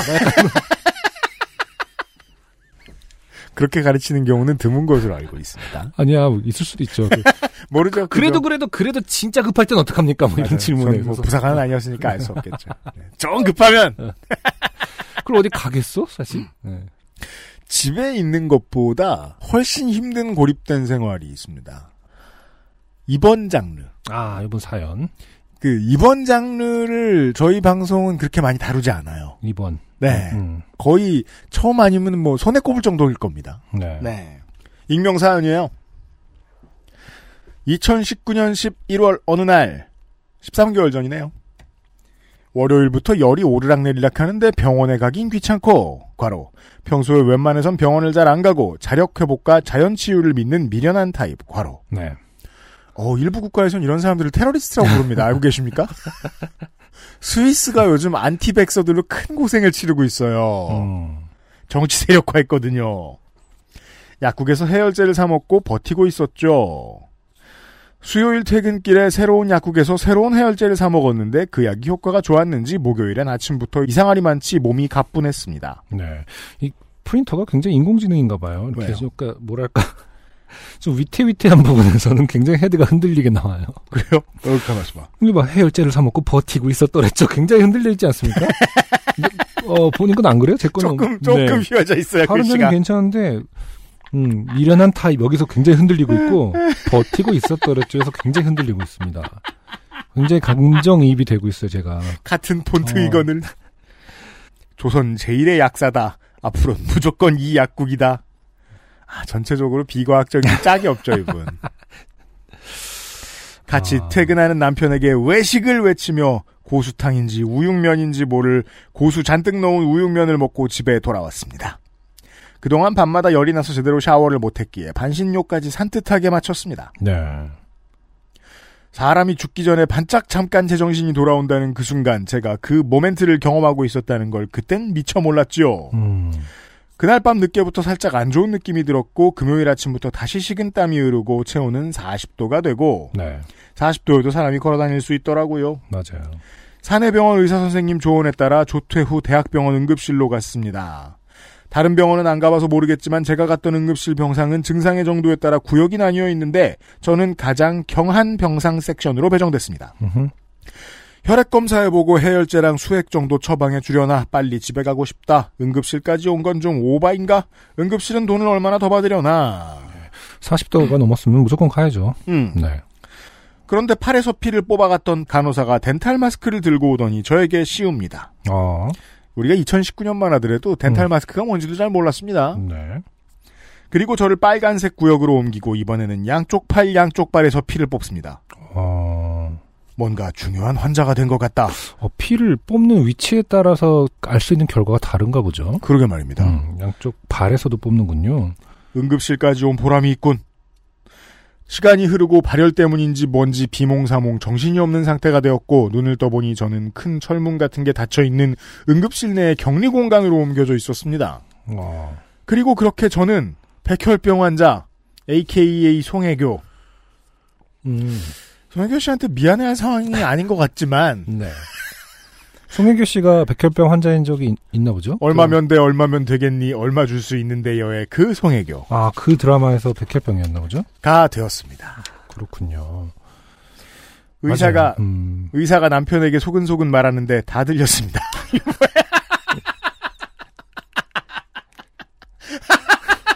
뭘 말하, 보험금은요! 뭘 말했길래? 그 와중에도 저는 과장을 조금 못해 개만큼 들을 수 있는 유난히 좋은 청력을 가지고 있었으니까요. 아, 그렇군요. 걔가 잘 듣죠? 후 각도 발달했지만 청각도 인간보다 낫죠. 그렇죠. 네. 특히나 사냥종으로 길러진 개들은. 음, 그- 그리고 그 어떤 종들이든 음, 밤에 제가 나와서 비닐을 만지면 음, 먹을 거라고 생각하죠. 돌아보면 앉아있죠. 이 새끼 소리도 안 내고 0.5초 만에 처음 개랑 살 때는 그 습성을 몰라서 음. 뒤를 돌아보고 흠칫 놀라는 깜짝 그랬는데 놀라죠. 지금은 음. 어, 개를 부를까 그럼 이름을 안 부르고 가서 비닐을 만집니다. 네. 아니 그러면은 개 갑자기 딴 얘기지만 개가 이렇게 쫑긋 귀가 쫑긋한 애들이랑 덮여 있는 애들이랑 청력 차이가 좀 있겠군요. 덮여 있는 친구들이 보통 성력을 더 기르기 위해서 그렇게 개종해 놓은 거라고들 하죠. 아 그래요. 다른 소리를 못 듣고 원하는 소리만 들을 수 있도록 한다나요? 모르겠습니다. 음. 네. 그런데 뭐라고 백혈병 눈 시커먼 상태로 송승헌 등에 업혀 바닷가를 거닐다가 한 손이 툭. 이게 그 전체적으로 이분은 음. 어 드라마를 많이 본 거는 뭐 좋은 일입니다. 네. 다만 의학을 우습게 보고 있다는 것만큼은 분명합니다. 병과 관련된 기억이 다 그런 거예요. 음, 네. 아, 특히 백혈병이 이제 뭐랄까 드라마 같은 데서 하는 어떤 그 스테레오 타입이 좀 있었죠. 아 그건 그래요. 맞아요. 특히나 그 2000년대 초반 뭐 90년대 이때는 음. 네 음. 암보다 더 많이 쓰였던 어떤 그런 맞아요. 어, 뭐 크리시였던 것 같아요. 백혈병. 맞아요, 맞아요. 네. 네. 이런 황당한 경우도 있나요? 그냥 열이 좀 심하게 나서 병원에 갔을 뿐인데 말이죠. 그냥 안녕하세요 백혈병 환자 김땡땡입니다 한 문장으로 시작했어도 됐는데 이야기가 길어졌습니다. 어. 1년이 지났는데도 그날의 황당함이 계속 머리에 남아있다 보니 주절주절 털어놓고 싶었나 봅니다. 그렇군요. 지금 1년째 백혈병 투병을 하고 계신 분이군요. 그 이 마음을 너무 잘 알아요. 음. 병원에 들어가게 된 첫날은 극기훈련 첫날, 음. 훈련소 입소 첫날과 더불어 반드시 기억납니다. 네. 네. 아 근데 저는 그래서 뭐 좀 가볍게 얘기하길 성혜교 성혜교 이러길래 이제 뭔가 오진으로 흘러가나 했는데 지금부터예요? 그런 아시나요? 지금부터군요. 그리고 응급실에 가자마자 백혈병 진단을 받을 수가 있는 그러게 병이군요. 이게 말입니다. 네. 뭐더 많은 검사를 해봐야 된다는 둥 이런 게 아니라 음. 와 백혈병은 진단받는 순간 사기의 개념이라고 합니다. 거참 너무하죠. 네 알기가 힘드니까요. 그 인류의 의학은 아직 발달한 게 그렇게 뭐 엄청 발달하지 않아가지고 이런 식인 게 많죠. 네. 네. 음. 하지만 백혈병 그 자체로 죽는다기보다는 이 병으로 인해 면역력이 거의 제로가 되니까 폐혈증, 폐렴 등 합병증으로 사망하는 경우가 많습니다. 그렇죠. 평소에는 오히려 챙겨 먹는 유산균에게도 공격받을 수 있는 허약한 몸이 되는 거죠. 그래서 계속 무균실에서 살아야 되고 굉장히 균에 어, 예민해야 된다는 걸로 알고 있어요. 그 경험담을 이제 들어볼 것 같아요. 아 또 피해 암세포가 생기는 것이기 때문에 얘네들이 온몸을 돌아다니면서 어디로 전이시킬지 누구도 알 수 없는 상태가 됩니다. 일반 병실에서 생활하기도 하지만 대부분 무균실로 옮겨집니다. 침대마다 비닐 커튼이 달려 있고 거대한 공기청정기, 괄호, 물음표 음흠. 같은 것이 각 침대 천장과 벽에 설치되어 있는 그런 곳으로 네. 좀 오래 생활하시다 보면 음. 간호사 선생님들하고 좀 친해졌을 때 네. 어, 한 번쯤 물어볼 수도 있지만 음. 보통은 저라도 성격상 안 물어봤을 것 같습니다. 네. 저 기계는 뭔가요? 음. 외부에서도 살 수 있나요? 뭐 이런 거 물어볼 것 같은데. 더 예쁜 건 없습니까? 저 램프는 UV 저 램프는 무슨 역할을 하는 거죠? 꼭 저한테 필요한 건가요? 결국 나중에 원장까지 오고. 저 또한 무균실로 이동했습니다. 무균실에서 저의 동선은 침대, 화장실. 음. 괄호, 침대에서 작은 보폭으로 세 발자국 떨어진 괄호가 전부였고, 그렇게 꼬박 3개월간의 감옥 생활이 시작되었습니다. 집이랑 비교 한번 생각해 보자고요. 음. 이번 경험이 있으신 모든 청취자 여러분. 먹을 것, 음흠. 입는 거, 어, 동선, 모든 게 다르죠. 음. 병증에 따라 화장실도 다르고. 그럼요. 음. 참고 첫 입원 후 3개월 만에 퇴원해 일주일 휴식 후 다시 한 달 반 정도 입원했으니 저의 총 입원일은 넉 달 반 정도 되겠네요. 네. 병실 문 바깥으로 나가는 것도 주치의의 허락이 필요했습니다. 면역과 직접적으로 연계된 혈액 수치가 낮을 때에는 저기 문 열고 다섯 발자국만 가면 있는 냉장고 제 칸에 있는 음료수 한 캔도 가져올 수 없었습니다. 네. 상주 보호자가 없을 때는 간호사 선생님이 제 손발이 되어 주셨지요. 음. 그래도 생명이 유지되고 있다 보니 그 생활에 적응하기 시작했습니다. 잘 적응했냐라고 자문한다면 글쎄요. 긍정적인 답을 할 수는 없겠지만 그래도 어찌어찌 익숙해졌습니다. 익숙해져야 했습니다. 여기서부터 보통 정신력에 승부가 돼- 또 찾아오죠. 사람 괴롭히는. 네. 네.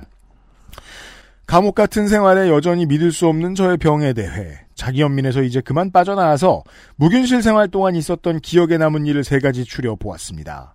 항암은 주로 한 달 사이클로 진행되고 결과가 좋으면 퇴원하여 휴식 후 다시 입원해 항암을 시작하는데 저는 항암 경과가 좋지 않아 퇴원을 못하고 무균실 지방령처럼 있었던 터라 끊김없이 다양한 일들을 겪을 수 있었죠. 네. 그리고 얘기가 세 개예요. 음. 1. 옆 병상에 10살짜리 초딩이 들어왔습니다. 땡병 스낵을 사랑하는 이 꼬마는 들어온 날부터 앙칼진 목소리를 뽐냈는데 음. 한 승질 머리하는 저도 약간 무서웠습니다. 네. 어느 날 오후였지요. 사실 그러니까 환자들끼리 어, 싸우는 건 참 피곤한 일이거든요. 의료진들에게는 네. 너만 목소리 크냐 이러면서 그런 일이 종종 있습니다. 음. 네. 어느 날 오후였지요. 꼬마의 상주 보호자인 엄마가 간이 침대에서 잠들었나 봅니다. 제 보호자인 남편도 비닐 커튼 넘어 간이 침대에서 잠든 걸 보면 그날은 보호자들에게 수면가스가 뿌려진 날이었나 봅니다. 꼬마, 엄마, 엄마, 점점점 주무시는 듯. 꼬마, 엄마, 엄마, 점점점 아직 꿈나라. 꼬마, 엄마, 엄마, 엄마. 엄마, 어, 어, 어. 무슨 일 있었어?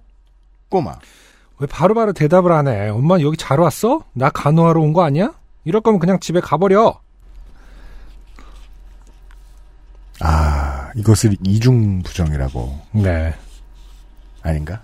이중부정? 잠깐만. 이- 싸움의 기술을 다시 보자. 아, 지금, 유엽씨 님이, 어, 이것이 싸움의 기술의 어떤 부분에 해당하는지. 네. 음. 194페이지를 봐야 돼요. 음. 이중 구속, 죄송합니다. 이중구소. 이중 구속. 음. 엄마 이럴 거면 집에 가라는 말은 집에 가라는 소리가 아니죠. 네. 나한테도 잘해달라는 소리죠. 이때 엄마가 집에 간다. 그럼 아이는 난리가 납니다. 유엽씨 님 그 책 계속 갖고 다니실 건가요? 그러면은 앞으로 그 상- 상대방하고 계속 그 충돌이 일어날 때마다 잠깐만 하면서 지금 당신 이중 구속을 한 건데 그러면은 사실 이 사이가 책은 더 나빠지는 거 아닙니까? 네, 걔가 아니라 제가 물어뜯은 거예요. 네. 그러네요. 헐. 아무튼 이럴 거면 그냥 집에 가버려. 네. 헐. 10살 어린이의 당당한 자기 주장에 너무 놀라서 저는 남편을 깨워 이 얘기를 바로 해주려 했지요. 아, 근데 10살, 10살 아이가 진짜 얼마나 힘들겠어요. 뭐그 이해도 안 되는 것들이 많겠고. 그렇죠. 네, 엄마한테 밖에, 엄마는 우주죠. 이럴 때. 엄마가 혹은 아빠, 부모님은 진짜 음. 뭐든지 다 기대일 수밖에 없으니까 어떤 말이라도 다 내뱉고 싶겠죠. 나 작은 목소리로 남편 남편 일어나봐 남편, 점점점. 가로열고 아직 꿈나라. 나 조금 더 볼륨을 키워 남편 김땡땡 씨 남편 남편. 아, 어, 일어나야 되는데, 오늘 왜 이러지? 나 아니야 아니야 그럼 그냥 좀 더 자 남편 큰 소리로 잠꼬대 하듯이. 아니야, 내가 여기 자려고 왔냐? 뭐야 왜 다 들은 사, 다 들은 사람처럼 라임을 맞춰서 말하지 쟤한테 혼나고 싶어 병실에 갑자기 정적이 영문을 모르는 남편은 자꾸 자기는 자러 온 게 아니라고 내가 여기 자려고 왔냐 이 말을 이 상황에서 했다면 혼나는 거는 꼬마가 아니라 그 옆에 쪽 엄마한테 혼내는 거 아닌가요? 엄마가 기분 나쁜 거 아닌가요? 그렇죠 예. 지금 저, 저, 저한테 저를 비꼬시는 건가요? 이럴 수 있는 거잖아요. 그냥 주무셔도 될 것 같은데 라고 얘기하거나 그렇죠. 그럴 때는 이제 아이한테 들은 이야기로 음. 예 그럴 거면 그냥 가세요 이렇게 충고를 해주거나 이중 구속을 하거나 음. 이 두 번째 얘기예요. 골수 이식을 하게 되면 환자식은 완전한 무균식으로 배식됩니다. 스테인레스 식기에 조리된 음식을 넣고 각각의 식기를 호일로 감싼 후 다시 한번 찌는 과정을 거쳐서 균을 최대한 죽이는 거죠. 네. 어쨌든 뭐 균을 죽이는 만큼 또 영양소도 굉장히 많이 파괴가 될 테니까 이게 굉장히 어려운 그, 맞아요. 그 만들기 작업이겠네요. 쉽지 않을 거예요. 네. 정말 호일 뜯다가 밥뚜껑에 손이 제대로 닿는 날에는 이러다가 내가 화상을 입고 죽지 백혈병으로 죽진 않겠다 싶을 정도로 너무 뜨겁습니다. 맛은 굳이 상상하지 않아도 맛없는 맛입니다. 그냥 뜨거운 맛입니다. 그렇죠. 멸균을 해야 될 테니까 맛을 살리기 힘들 것 같아요. 예를 들어 제가 처음으로 이 맛에 대해 충격을 받았을 때가 이 온도와 관련해서 음. 어, 식은 떡국을 먹을 때였어요. 음. 겁나 짜서 그렇죠. 이제 나중에 크고 나서 그런 걸 느꼈어요. 아 뜨거울 때 먹으면 짜구나. 아 덜 짜구나. 이것은 몸에 좋지 않다. 정확하게 그걸 느끼는 온도가 정해져 있을 거예요. 아마 그래요? 60도인가가 60도 이하로 내려가면은 또 달라지는 거거든요. 음. 근데 또 진짜 그 우리 떡국 사연 한번 오지 않았었나요? 그 떡국을 간을 처음부터 하면은 그렇죠. 네, 떡이 다 흡수하고 있기 때문에 나중에 확 어, 엄청 짜진 파 하면서 예. 맞아요. 온도에 따라서 맛도 차이가 크죠. 그냥 뜨거운 맛입니다. 대신 메뉴 선택은 다양하게 할 수 있습니다. 밥의 종류부터 국 종류도 서너 가지 있고 메인 반찬, sub 반찬, 음료도 선택지는 다양합니다. 문제는 단 하나. 다 뜨거워서 그 맛이 그 맛이라는 것. 음, 아, 식은 상태로 먹게 하지 않나 보군요. 일단 그렇죠. 그것도 중요하니까. 조금만 시간이 지나도 네. 균이 들어갈 수 있으니까. 어느 날 뜨겁기만 한 그것들이 안 먹혀서 시리얼을 주문했는데 음. 시리얼도 스테인리스 그릇에 호일에 감싸서 쪄서 주는 줄 음. 이런 식으로 나를 괴롭힐 줄은 미처 몰랐지요. 뜨거운 시리얼과 뜨거운 식판 위에서 덩달아 뜨거워진 멸균 우유 한 팩. 네. 이런 식단 앞에서 173cm 60km의 몸이 앞자리 4까지 찍는 데는 그리 오래 걸리지 않았습니다. 그렇죠. 음. 과로. 앞자리 4면 이제 엎혀서 바닷가 산책이 가능하겠어. 과로. 근데 그, 어, 이 보호자도 체력 관리를 할 시간이 없기 때문에 그렇죠. 살에도 당신만큼 없는 게 쉽지 않을 겁니다. 당신만큼 약해져 있기 때문에. 그러니까요. 없지 말고 문명의 이기들을 이용하세요. 같이 그럼요. 이렇게. 음. 요즘 좋은 거 많아요. 외건 같은 거 누구한테 끌어달라고 하면 어, 사자 앞에 사자리 찍으면 두 명 탈 수 있습니다. 그러니까요. 잠깐 뭐 어디 저 동네 마트에서 음. 저 뭐냐 카트 빌려가지고 남편도 보호자도 좀 생각해 주셔야죠. 3. 골수 이식 전 환자 보호자 주치 그 외 관련 의사 간호사 몇몇이 모여 세션을 합니다. 음. 이래저래 진행이 될 것이고 이런저런 부작용이 있을 수 있고 희귀하게 증상이 이런 게 나타날 수 있는데 그때는 비급여 희귀 약품을 쓰게 될 거고 음. 점점점 네. 이걸 알려주는 세션이 있죠. 음. 주치의 전신 방사선을 하게 되면 부작용으로 백혈병이 발생할 수 있는데 땡땡 씨는 백혈병에 걸린 상태니까 그 부작용은 없을 거예요. 아, 애매하죠. 위로인 건가 놀리는 건가 네. 그렇죠. 알려줘야 되니까 알려준 거죠. 네, 그렇죠. 네. 주치의 어, 그리고 생명 연장을 하는 대신 삶의 질은 떨어질 겁니다. 이것도 네. 알려드려야 되니까 알려주신 건데 네. 재밌긴 하죠. 이 음, 얘기는 음, 단호했던 주치의의 말 음. 하지만 생명 연장을 양보할 테니 삶의 질을 유지시켜달라고도 할 수 없는 상황. 아, 이거는 그, 뭔가 개척시대 영화의 마지막 장면 같은. 음? 혹은 첫 장면 같은. 술 더 가져와!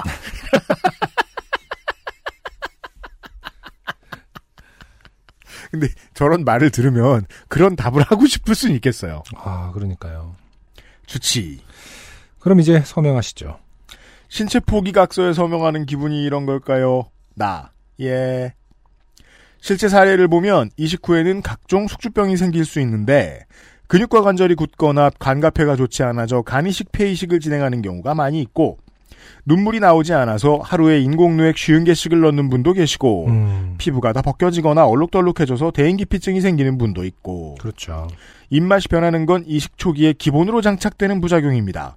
이 음식은 분명히 맛이었는데 막상 먹어보면 요상한 맛이 나서 먹지 못하죠. 아, 맞아요. 어느 날은 너무 시고 어느 날은 너무 쓰고 또 조혈 모세포를 이식했다는 건 피를 처음부터 다시 세팅한다는 뜻이기 때문에 몸만 어른이고 속은 신생합니다. 음, 초기에는 항체도 스스로 못 만들어내서 인공 항체를 투여하고 9에서 10개월 정도 지나면 폐렴구균, 백일해 등 신생아 예방 접종부터 새롭게 시작하게 됩니다. 아, 그렇군요. 아, 피를 완전히 가는 거니까, 어, 예방주사를 다시 맞는 거구나. 이야, 저도 그 얘기 슬쩍 듣기만 했어요. 음. 실제로 겪은 분의 얘기는 처음 듣습니다. 아, 왕감이 교차하겠네요, 진짜.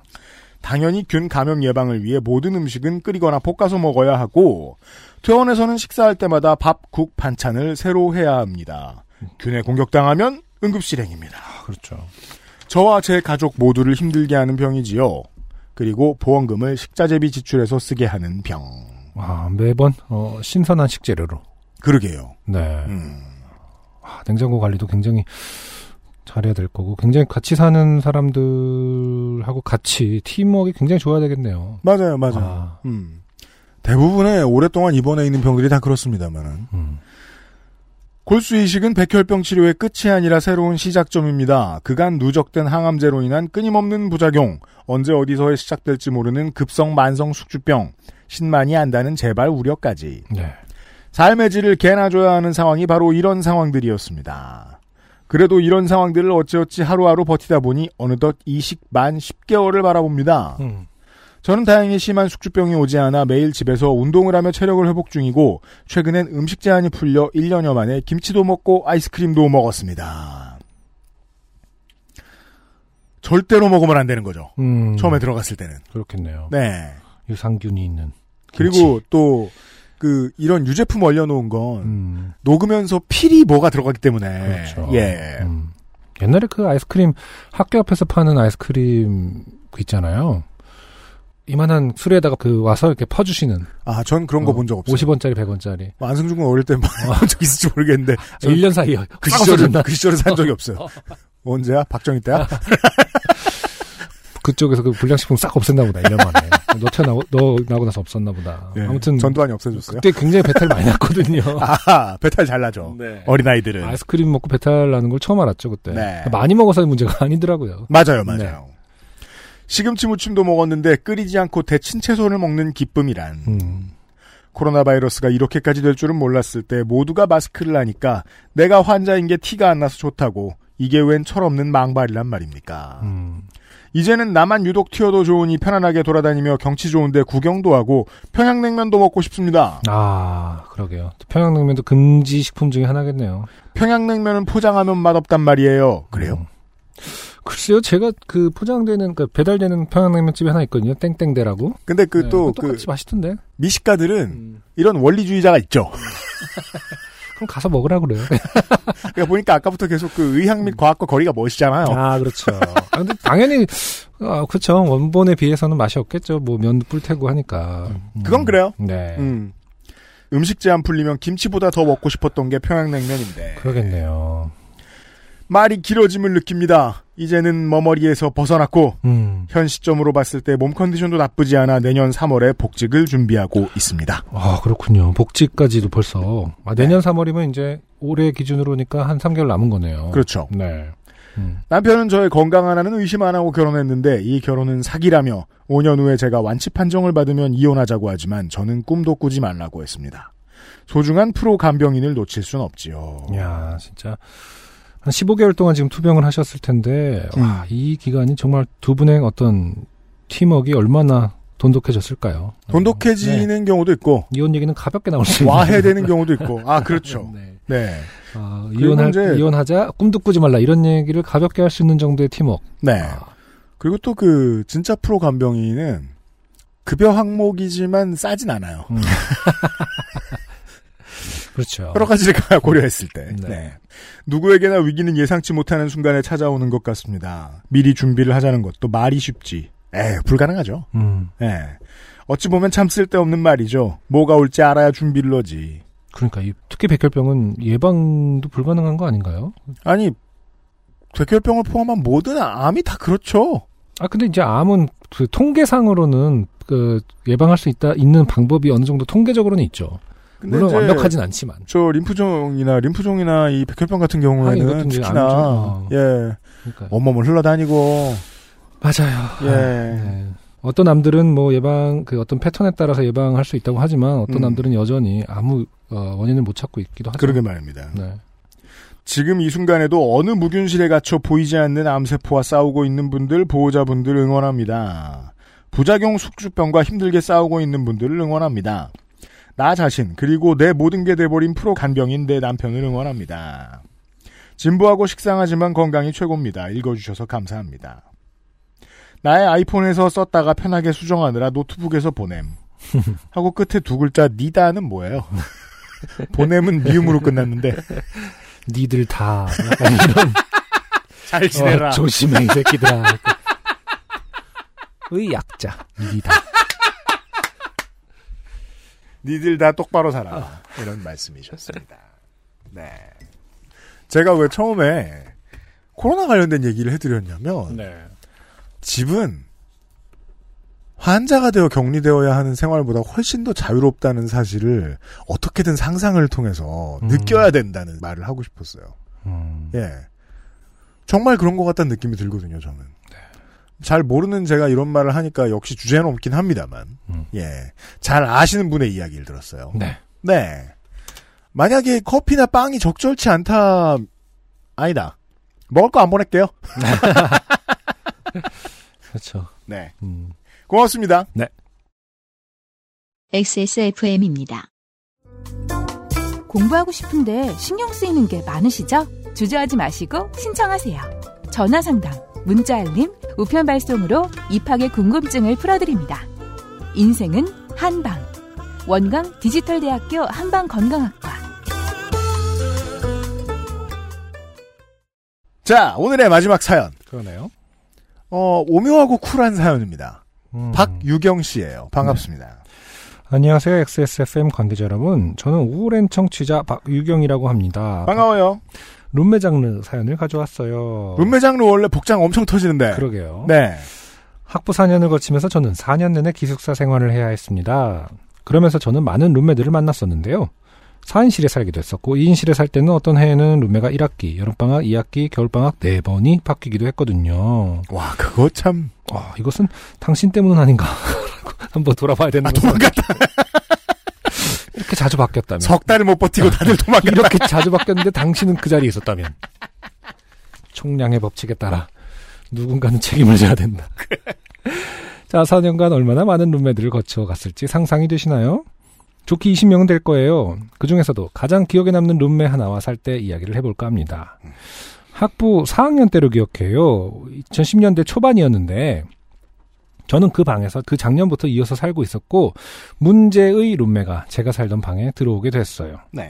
학기가 시작하는 첫날에 들어온 룸메. 밖에 나갔다가 들어오니 룸메가 이미 이사를 마치고 들어와 있었습니다.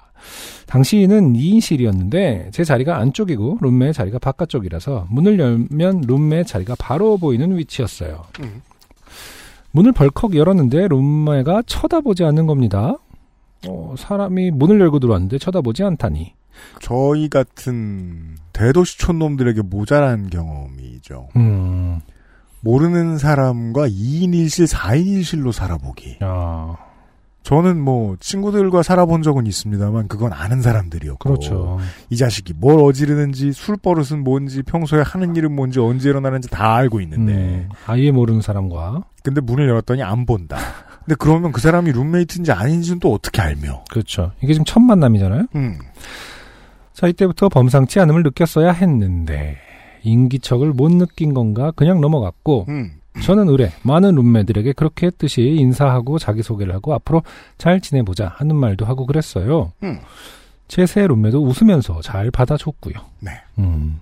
그렇죠. 여기까지는 뭐, 워낙 쑥스러움을 많이 타는 사람은 이렇게 곧바로, 음, 어, 안녕, 뭐 이렇게 못할 수도 있으니까요.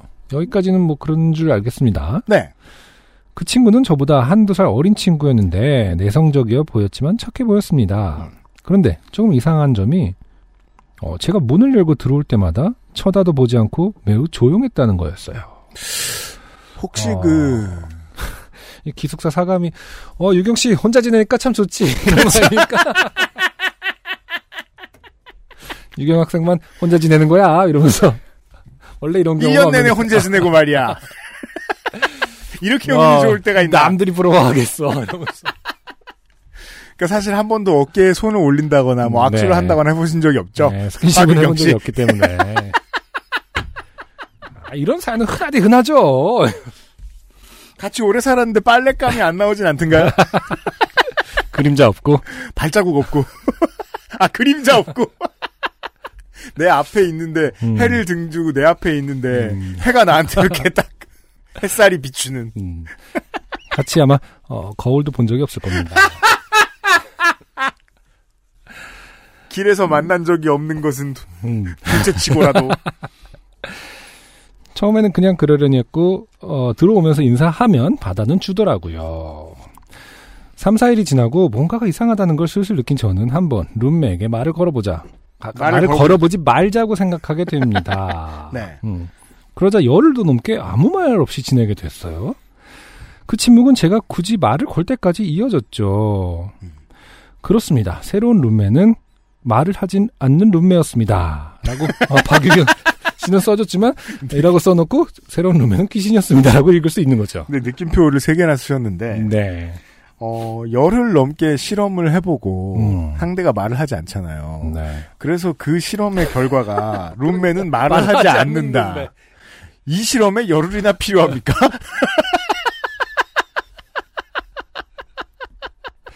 예를 그리고 들어 내 친구는 살아있는 그러니까. 친구 혹은 뭐 내 친구는 작곡하는 친구 뭐 이런 걸 열흘 동안 보고 알아낸 거죠. 상대방에 대한 이해도가 굉장히 떨어지는 분이에요. 남을 관찰한 적이 거의 어, 없는 없고. 사람인 것으로 보통 열흘 동안 말을 서로 안 한다면은 아뭐 찾아본다든가 뭐 습관 뭐냐 음. 그 선택적 함구증이라든지 뭐 그렇죠 무슨 이유가 있다거나 이유가 있는 거를 아, 그랬나 봅니다라고 그 조심스럽게 혹은 뭐 부모님의 원수 음. 찾아내고 얼마든지 그럴 수 있는데 추측할 텐데 말을 하지 않는 사람이군. 두둥 아 이건 넷플릭스 시작할 때죠 알아냈어. 저 사람은 말을 하지 않는 사람이야. 이건 주성치식. 아막 이러면서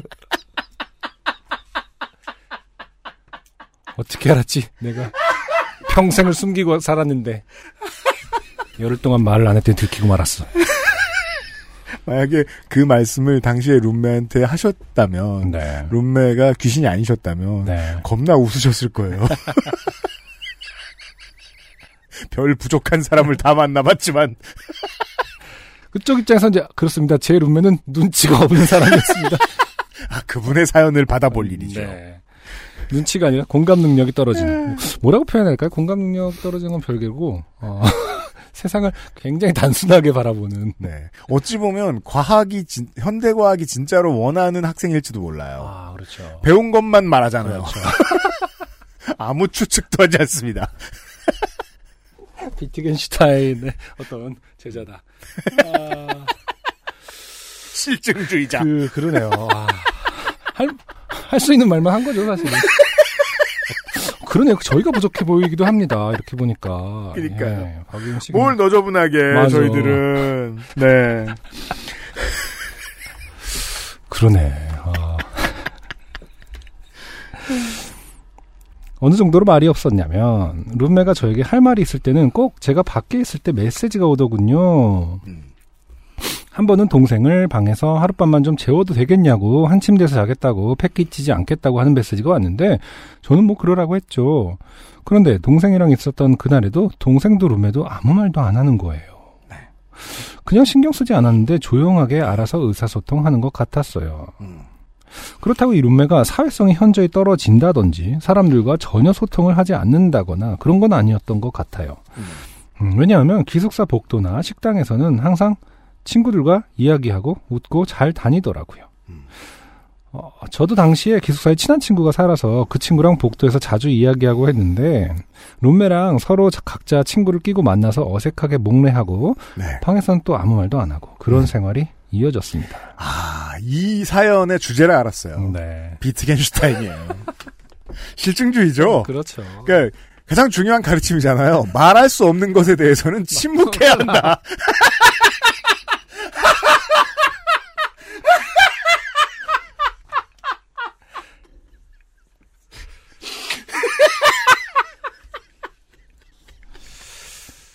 굉장히 철학적인 한 해를 보낸 박유경 씨가 아니었나. 아, 이 버트랜드 러셀이 울고 갈 기숙사죠. 음, 네. 그렇죠. 진리는 여기 있었다며. 음, 많은 일을 룸메로 만난 저에게 지금까지 기억에 남는 참 특이한 룸메였어요. 아, 그렇죠. 그러게요. 근데 어, 굉장히 기분이 나빠. 그러니까 왜냐면 다른 사람하고는 잘 지내는 거, 뭐 말을 자주 한다고 했으면 또 만약에- 어떤 맥락에서는 또 나한테 뭔가 감정이 있나라는 생각을 할 수는 있겠어요. 일반적인 오지랖을 가진 사람이면, 음. 어, 이 실증주의적 룸메이트에게 짜증을 내겠죠. 네. 음. 날 싫어하는구만 이런 식으로 음. 날 싫어하는지 아닌지 어떻게 입증해? 입증할 수 없는 걸 들이대면서 그렇죠. 예 오지랖은 그렇게 공허합니다. 아, 근데 들이대지 않은 걸로 봐서는 박유경 씨도 굉장히 실증주의자다. 네. 네. 그런데 대반전인 것은 아 반전이 남아 있네요. 음. 대반전인 것은 이 룸메가 저에게 최고의 룸메였다는 겁니다. 그럼요. 저희는 이미 뭐 음, 그렇죠. 예, 전혀 의심하지 않아요. 네. 그 지점에 왜냐하면 대해서. 박유경 씨도 그거에 대해서 짜증을 내거나 어, 들이대서 왜 그러니라고 말하지 않는다는 것을 네. 첫 문장에서 알고 있었거든요. 네. 새로운 룸메는 말을 하지 않는 룸메라는 것만 말씀하셨기 때문에. 네. 네. 룸메라는 게 그냥 주어지는 사람이라서 저와 맞는 사람이기 참 힘들거든요. 음. 나랑 대화 코드가 안 맞는 룸메인데 말이 많아서 밤늦게까지 말 들어주다 자야 하고 그런 적도 있었는데. 아 그거 힘들죠. 그렇죠. 우리 그 사연 중에 있지 않습니까? 야구 야구공원 계속하는. 그렇죠. 노래 부르고 네, 다- 다시 예, 저기 뭐냐 녹화본으로 다시 보는데 그렇게까지. 또 가장 중요한 건 비시즌이었던가요? 아. 그러니까요. 네. 네. 그런 일이 일도 없어도 되고 서로 말하지 않아도 상대방이 자려고 누우면 불 꺼주고 스탠드 키고 아, 말하지 않아도 암묵적으로 알아서 청소 돌아가면서 하고 청소에 대해 1년간 한 번도 말한 적이 없는데 청소로 스트레스를 받아본 적이 없었어요. 음. 오히려 말을 극단적으로 안 해버리니까 엄청나게 편하더라고요. 그렇죠. 다시 첫 번째의 어떤 그 상상으로 돌아가면 네, 없는 사람이니까요. 네. 얼마나 편했겠어요. 당신은 혼자 지냈으니까요. 아무도 어지르지 않았어. 네, 그러니까 기숙사. 어, 기숙사 그 룸메랑 같이 지금 서로 각자 친구 끼고 만나서 어색하게 목냈다고 그랬죠? 음. 음, 옆에 친구가 굉장히 어색했을 거예요. 이 사람은 왜, 누가, 어, 저쪽이 분명히 한 명인데, 어, 두 명한테 인사를 했다. 그러니까 없는 것에 인사하면 음, 옆에 그렇죠. 있는 사람이 봤을 때는 그냥 목 스트레칭을 하는 것 같잖아요. 두둑 이러면서. 네. 네. 오히려 아, 최고의 룸메였습니다. 그 최고의 룸메는 떠나는 날까지 시크하게 떠났어요. 외출했다가 왔더니 짐이 싹 비워져 있더라고요. 아, 드디어 어떤 한을 풀었나 보네요. 아 부모의 원수를 좁치고 네. 어, 원한이 이제 아, 지상에 남아있지 않은 거죠. 지상 이승에 남아있지 않은 거죠. 네. 아, 메시지 한 통도 편지 한 통도 없이 아주 사라졌더라고요. 저도 그래서 그냥 크- 쿨하게 잊어버렸습니다. 잘 가라, 잘 지냈다 이런 문자 보내지 않고 어, 친구 목록에서 숨김 해버렸어요. 음. 그 룸메가 이 방송을 듣고 있고 자기 이야기인 줄 아는 상황이 생긴다면 점점점 재밌을 것 같지만 그런 일은 생기지 않겠죠? 그렇죠. 아, 없는 사람이니까요. 뭐 저희한테 원한이 있다면 음, 네. 어떤 방식으로든 해결하실지 모르겠습니다만. 저희 개인적인 입장에서는 안 듣길 바랍니다. 그리고 글쎄요 정말로 박유경 씨가 묘사해주신 그대로의 인물이었다면 네, 지금 이 얘기를 들으시고도 그게 자기 얘기인지 모를 가능성이 매우 높습니다. 그렇죠. 나는 사는 대로 살았으니까요. 음, 게다가 자기는 문자도 보내고 커뮤니케이션도 했거든요. 음흠. 그 룸메이트의 입장에서는. 네. 네. 아, 근데 굉장히 특이한 사연입니다. 제가 그죠? 어, 역대급으로 특이한 사연이에요. 네. 음. 아니 제가 봤을 때는 안 나왔는데 윤세민 에디터가 찾으니까 보이나 봐요. 어, 이게 윤세민 에디터는 또 야. 최근까지도 저보다는 훨씬 더 오랫동안 그 룸메이트를 두고 살았기 때문에 음. 더잘 느껴서 그랬는지 모르겠는데 음흠. 박유경 씨가 아니 뭐 박유경 씨가 잘해서 인 것도 50%죠. 네, 왜냐면 진짜로 사연에 그 사람에 대해서 뭐 파헤치려거나 선입견을 갖는다거나 혹은 뭐 이렇게 넘겨짚는 말들이 없어요. 그냥 말을 하지 않는 룸에서 끝났습니다. 그 뒤로. 어 실증할 수 없으면 네, 자기가 말하지 않는 몸에 밴 사람인데 아, 이렇게 비트겐슈타인의 철학을 몸소 실천할 수가 힘들거든요. 이게 그러니까 비트겐슈타인이 천재 소리를 들었던 건데. 네. 그런 분이었습니다. 네. 물론 뭐 이제 귀신 장르로 넘어가면 이 모든 게 소용없는 인간의 소용없지만은 네, 인간의 무지에서 비롯된 이야기인데 자 박유경 씨. 두 가지 관점을 왔다 갔다 하게 하는 굉장히 특이한 사연이었어요. 네. 때로 오지랖은 얼마나 중요합니까 인생에서 사람에게 긴급한 일이 생겼다거나 어 지하철 그 선로 밑에 어떤 분이 들어갔으면은 저 사람들이 오지랖을 동원해가지고 지하철을 밀기도 하잖아요. 밀어서 사람을 꺼내기도 하잖아요. 네.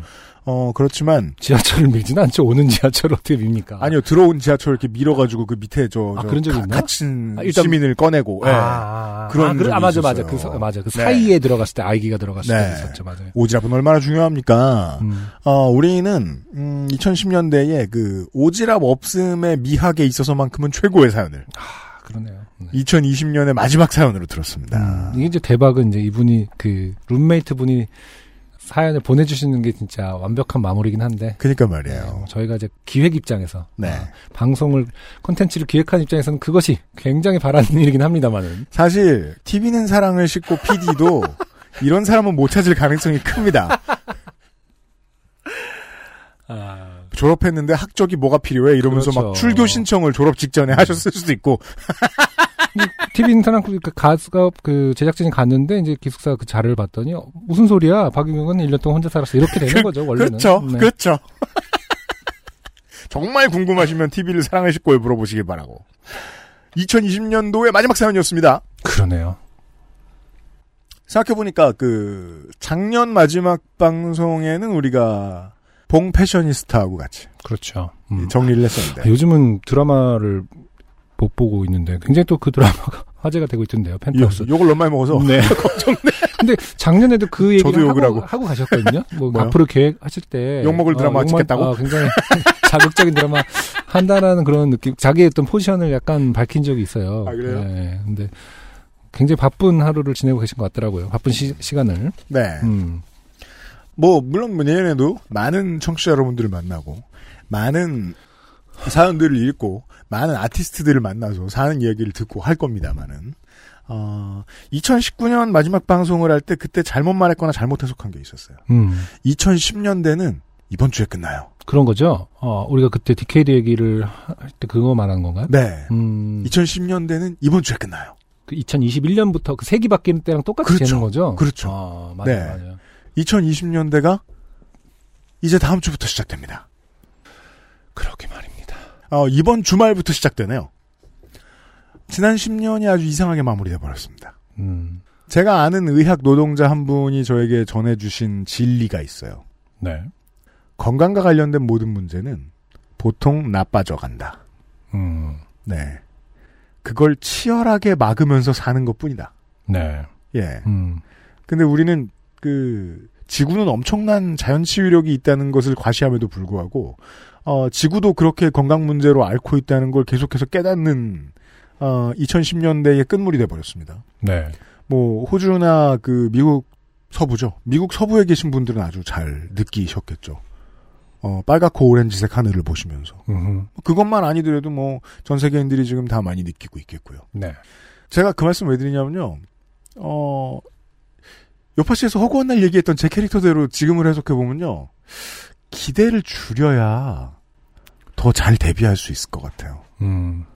저희 같이 방송하는 사람들이 빨리 지나서 금방 만나요 이런 음. 말 하는 게 좋은 건지 모르겠어요. 네네. 예. 음. 우리가 지금 뭐 청취자 여러분들 안 만나는 것도 아니고 그 예전 시절이 그립다는 얘기를 미디어에서 하는 게 좋은 건지 모르겠어요. 네. 최대한 잘 적응하고 다시 주어지는 게 있으면 꽤 행운이니까 고마워하면서 받기로 하죠. 뭐. 네. 얼마나 더 될지 모르겠지만 잘 적응해 봅시다. 적응 못하는 사람들이 덜 힘들게 만들기 위해서라도 말이죠. 흔들리지 않고 내년에 뵐 겁니다.